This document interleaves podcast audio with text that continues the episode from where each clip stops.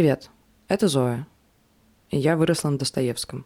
Причем я выросла не то, чтобы я зачитывалась Достоевским. Я выросла скорее на философии, знаете, жить по Достоевскому.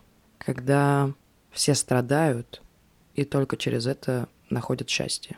И меня это беспокоит, потому что, кажется, мне нравится страдать. Или мне кажется, это необходимой частью жизни, какой-то неотъемлемой, и как будто без нее ни к чему хорошему мы не придем. Так было еще с какого-то школьного возраста, как раз когда я познакомилась с Достоевским. И я помню, как, знаете, с одной стороны, когда просто мне было плохо, я усиливала это максимально. Ну, то есть это включить какой-нибудь найти выход, не до неба, Белинду наизусть. Ну, в общем, супер. Это даже, это не грустные песни. Есть грустные песни, а это типа песни пиздец. Ну, вот ты, вот их послушать и напиться. Я не знаю, наверное, это был мой коупинг-механизм. На что-то он ни хрена не коупинг, конечно, он скорее загнать себя еще сильнее. А с другой стороны, наверное, это еще про то, что ну, про какое-то заслуживание страдания. Но если я что-то делала не так, или просто что-то плохое происходило, у меня было полное ощущение, что я должна страдать. Ну вот даже никакого другого слова, кроме страдать, я не могу сюда подобрать. Знаете, у меня сразу в голове сцена из фильма, по-моему, это было в Коде да Винчи в какой-то из частей, когда, в общем, там был долбанутый такой чувак, типа, секте какой-то служил э, религиозный, и он бил себя плетьми, ну, типа, это было его такое искупление. Я, слава богу, такой херню не занимаюсь, а то было бы не очень. Еще где плети найдешь, правильно? Но какое-то ощущение внутреннее эмоциональное, оно ровно такое что типа вот ты истязаешь себя. А самое смешное, что внутри этого, типа, когда ты начинаешь страдать, ты потом такой, блин, ты страдаешь, ты норм, типа, ну, то есть ты как будто испытываешь очень много жалости к себе и, типа, за это себя тоже коришь. И это, короче, превращается в какой-то э, бесконечный круг, из которого очень сложно выйти. И мне долгое время казалось, и это все еще часть меня, что так и должно быть. И это неприятно. И я хочу в этом разобраться.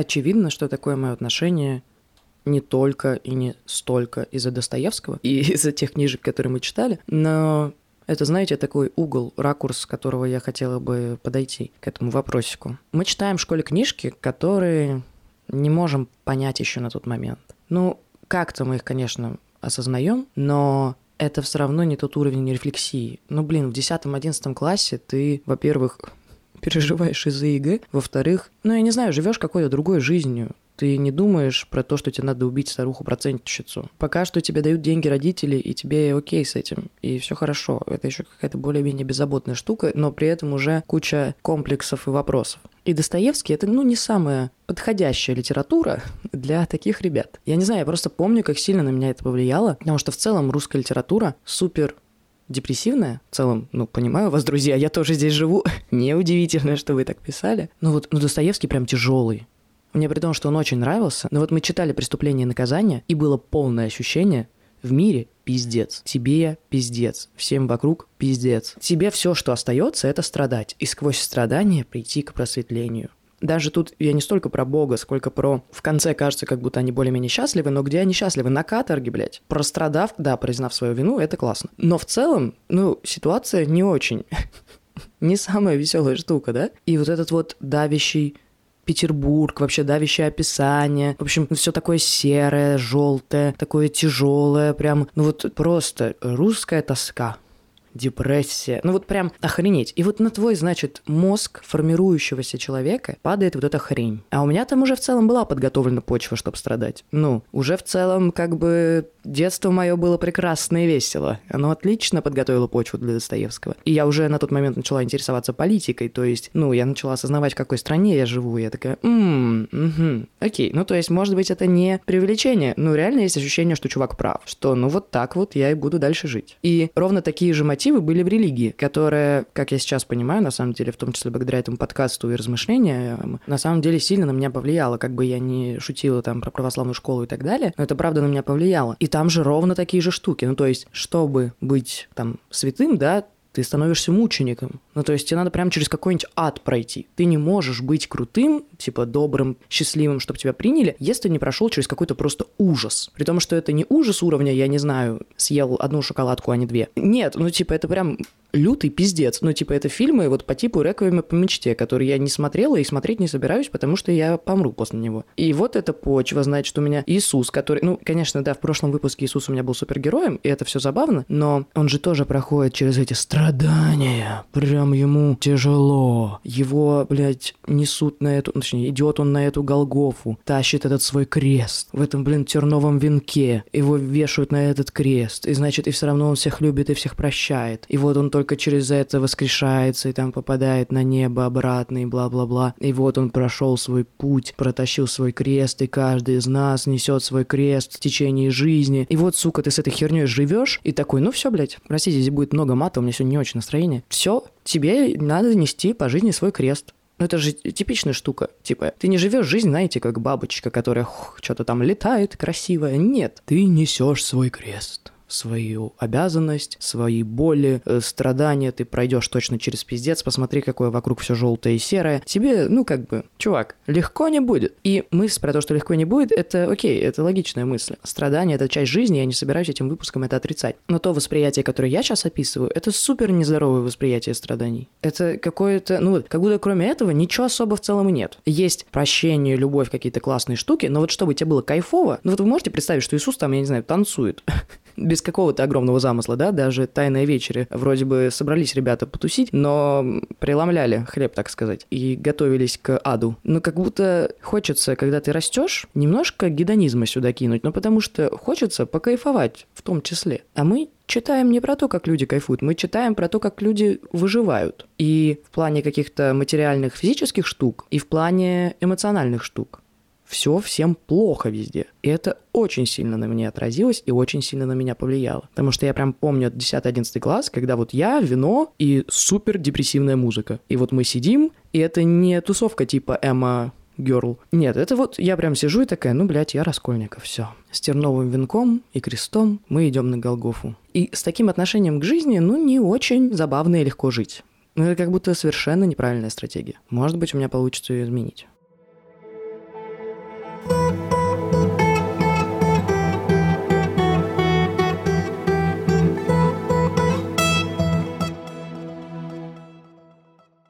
Кажется, надо добавить в мое восприятие жизни щепотку гедонизма. Знаете, я всегда завидовала людям, супер завидовала своим одноклассникам, которые были... Неважно вообще, что они были там троечниками, но я скорее про отношения, что типа им было похер. Ну, они такие, пойдем там, прогуляем, пойдем затусим, пойдем, э, ну, типа, мне похер, что мне поставят и так далее. Мне в какой-то момент тоже стало похер, но это скорее про отношение к жизни, что я все равно буду себя бичевать еще про это 3000 лет. А у них как-то получалось кайфовать. И Уверена, что у ребят были свои там штуки и проблемы, просто скорее вот я для себя про сравнение, что есть люди, которые умеют кайфовать от жизни, а я нет. Вот мне кажется, чтобы быть счастливой, чтобы прокайфовать, мне нужно до этого пройти кучу дерьма, которые я еще не прошла, поэтому ждем этого прекрасного светлого будущего. А с таким отношением, как будто будущее на самом деле никогда не настанет. Ну, это про ту же жизнь в моменте, про которую надо бы тоже когда-нибудь поговорить. И гедонизм для меня, с одной стороны, какая-то странная концепция. Но вот это вот жить ради удовольствия, ради себя, мне сложно. Я не могу, все равно, мне кажется, уже никак не выбьешь из меня эти и религиозные штуки, и штуки Достоевского, и штуки вообще там русской литературы, про какую-то вот эту вот... Есть песня «Русская тоска». Вот послушайте, вот у меня есть вот эти вайбы, вот это вот осень, идет дождь, который скрывает твои слезы. Ну нет, ну правда, смотришь, все такое серое, и ты идешь, куришь сигарету, и вот как-то оно все тяжело. И я в этом чувствую себя собой. Ну как будто это уже часть меня, я не буду никогда супер веселым, кайфующим от всего человеком. Я депрессивно тревожный человечек. Но как будто другую сторону жизни тоже надо открывать. Да, я не смогу жить только ради удовольствия. Мне очень важна вот эта мотивация помощи другим, жертвенности, да и, видимо, какой-то боли и всего такого. Но хочется, чтобы они хотя бы уравнялись, чтобы хотя бы часть меня была Достоевским, а другая часть каким-нибудь Дионисом, долбанутым богом из греческой мифологии, который бог вина и веселья. устраивал оргии. Хочется, чтобы они как-то вот подружились. Конечно, интересная была бы коллаборация, надо фанфик такой написать. Правда, да? Видите, у меня защитная реакция, механизм шуточки, потому что на самом деле достаточно сложная для меня тема. Кажется, что я могу сделать несколько штук, чтобы это получилось. Во-первых, наверное, важно различать когда мне реально плохо, ну, потому что у меня там и с менталкой проблемы, да и в целом, знаете, такое время живем, что это нормально, что нам иногда плоховато. А с другой стороны, отличать, когда, ну, просто меня захватывает этот вихрь эмоций, и уже одно на другое накладывается, и уже это какое-то страдание ради страдания, просто потому что как будто так должно быть. И это очень сложно на самом деле, потому что здесь очень легко скатиться в обесценивание своих проблем и каких-то реальных страглов и все время говорить, что все окей, уху, веселимся. Я такое ненавижу. Я люблю все проговаривать, и когда мне плохо, я очень стараюсь проговаривать, что мне плохо, хотя бы себе, что тоже сложно, но я стараюсь. Но у меня был момент, когда я прям почувствовала, что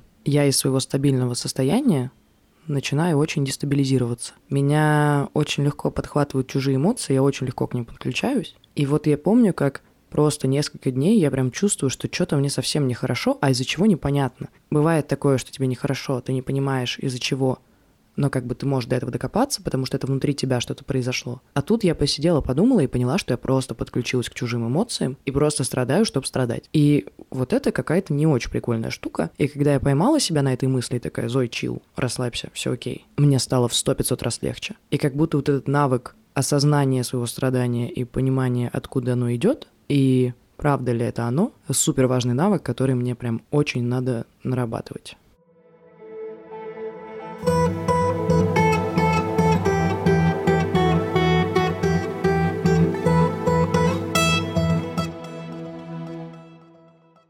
Штука про осознание, очевидно, важная, но, наверное, мне не только надо приносить причины своего там какого-то самочувствия и желания выпить вина и включить не до неба, найти выход я больше не включаю после его высказываний. Но, наверное, еще важно как-то проговорить и осознать, что боль и страдания — это не путь к счастью. Ну, то есть это, очевидно, важная часть жизни, и глупо ее отрицать, глупо хотеть все время быть в каком-то невероятном веселом состоянии, а, я не знаю, в эйфории и так далее. Ну, типа, организм не вывезет столько эмоций и столько химии, которая внутри тебя. Но и в целом, как бы, да, мы не знаем, что такое хорошо, когда мы не знаем, что такое плохо. И это сравнение, оно необходимо. И ну, это про вечный баланс и вообще какая-то моя главная мысль по жизни и какая-то философия про то, что во всем, во всем вообще самое главное найти баланс. Где есть э, счастье, там будет и страдание. Но это не значит, что чтобы прийти к этому счастью,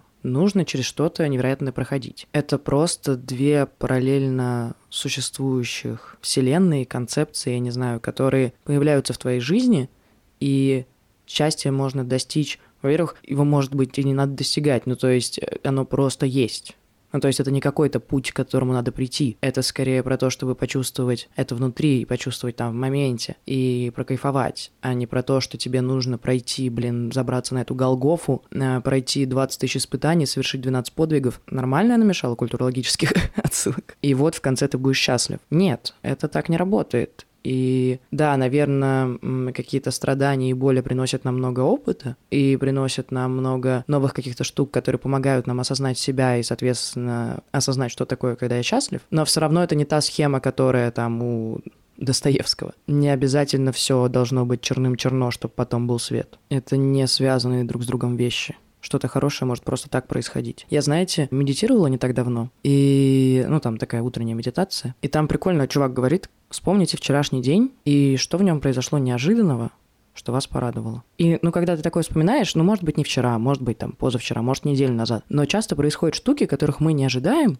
они случаются, и они доставляют нам как раз эти позитивные эмоции, возможно, даже ощущение счастья. И мы не шли к ним, мы не планировали их, мы не проходили через боль и мучения ради них. Они просто случились. И если они были тогда, вполне вероятно и очевидно, что они будут и сегодня, и завтра, и через неделю, через год, через два, и до конца жизни. И эта мысль как-то меня очень вдохновила. В плане того, что хорошие штуки просто случаются. И это классно. А третья вещь, которые меня волнуют в этом плане, это, наверное, все-таки самобичевание. Страдание как способ наказать себя и, и искупить эту вину. И как будто вот этот мотив супер э, устоялся в нашей культуре и в моем сознании точно, а начиная опять же с религии, в которой ты должен искуплять вину. И несмотря на то, что мне очень нравится христианский мотив прощения и про то, что всех надо прощать, но вот этот мотив искупления, он такой тяжелый и неприятный. Может, я просто неправильно все понимаю, но у меня вот такие ощущения.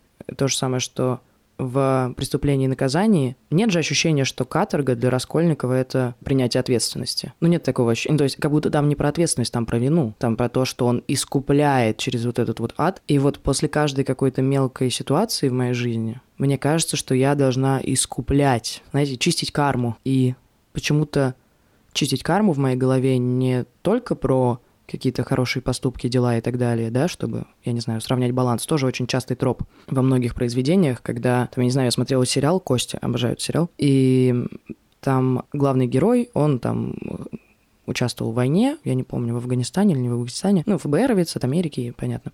У него было количество людей, которых он убил, и он должен спасти как минимум столько же. Или там в «Стреле», например, тоже сериал э, от DC, там тоже такая штука была у чувака, что он должен спасти столько же людей, скольким он там навредил, или еще такое. Ну, это какой-то типичный, очень упрощающий механизм про то, чтобы простить себя, тебе нужно пострадать, как-то это восполнить. И, ну, вроде это звучит логично, как-то математически даже правильно. Но как будто дело не в этом. Я сейчас не про то, что не надо принимать ответственность. Очевидно, что ответственность — это супер важная штука. Но как будто ответственность не связана с понятием страдания. Вина связана с понятием страдания. А вина — это не самая продуктивная штука. Чувство вины скорее такое засасывающее и непродуктивное. Да, я, мне кажется, уже говорила, но, в общем, есть же... Нет хорошего и плохого, есть эффективное и неэффективное. И вот вина 100% относится к штуке неэффективной. Ответственность про эффективность. А вина нет. И из вины как раз вот выходит это страдание, вот это самобичевание, когда ты себя изводишь и там морально, и как-то физически, просто чтобы что-то искупить. А, при том, что, ну, блин, вряд ли у нас такие мотивы, знаете, здесь как это...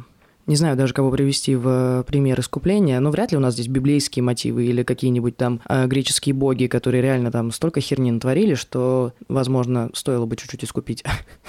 Ладно, простите, токсично прозвучало. Нет, никому ничего не надо искуплять. Но просто, ну то есть это сейчас я говорю на таких повышенных материях, и как будто эти повышенные материи я принимаю к любой мелкой фигне в своей жизни. Но я не знаю, типа я там что-нибудь совру по мелкому, и все. Я буду ближайшие там месяцы, если не годы, думать об этом и каждый раз себя сам бичевать. У меня есть даже такая штука, когда, знаете, приходит в голову мысль про прошлое, про какую-нибудь штуку, где ты не так себя повел. Я часто, когда вспоминаю о какой-то вещи, такая, блядь, я там все неправильно сделала, я начинаю бить себя по голове. Ну, типа, не сильно, знаете, как будто вытрясти оттуда эту херню, но все равно это же про все то же самое, типа, даже уже про физическое. И it's not okay. Все-таки надо принимать то, что мы что-то делаем не так, что мы люди, и в том моменте мы поступили максимально хорошо, как умели. Человек делает для себя максимально эффективный выбор в моменте. Вот э, с его всеми знаниями и опытами. Надо научиться себя прощать в нашем мире как будто достаточно боли и страданий.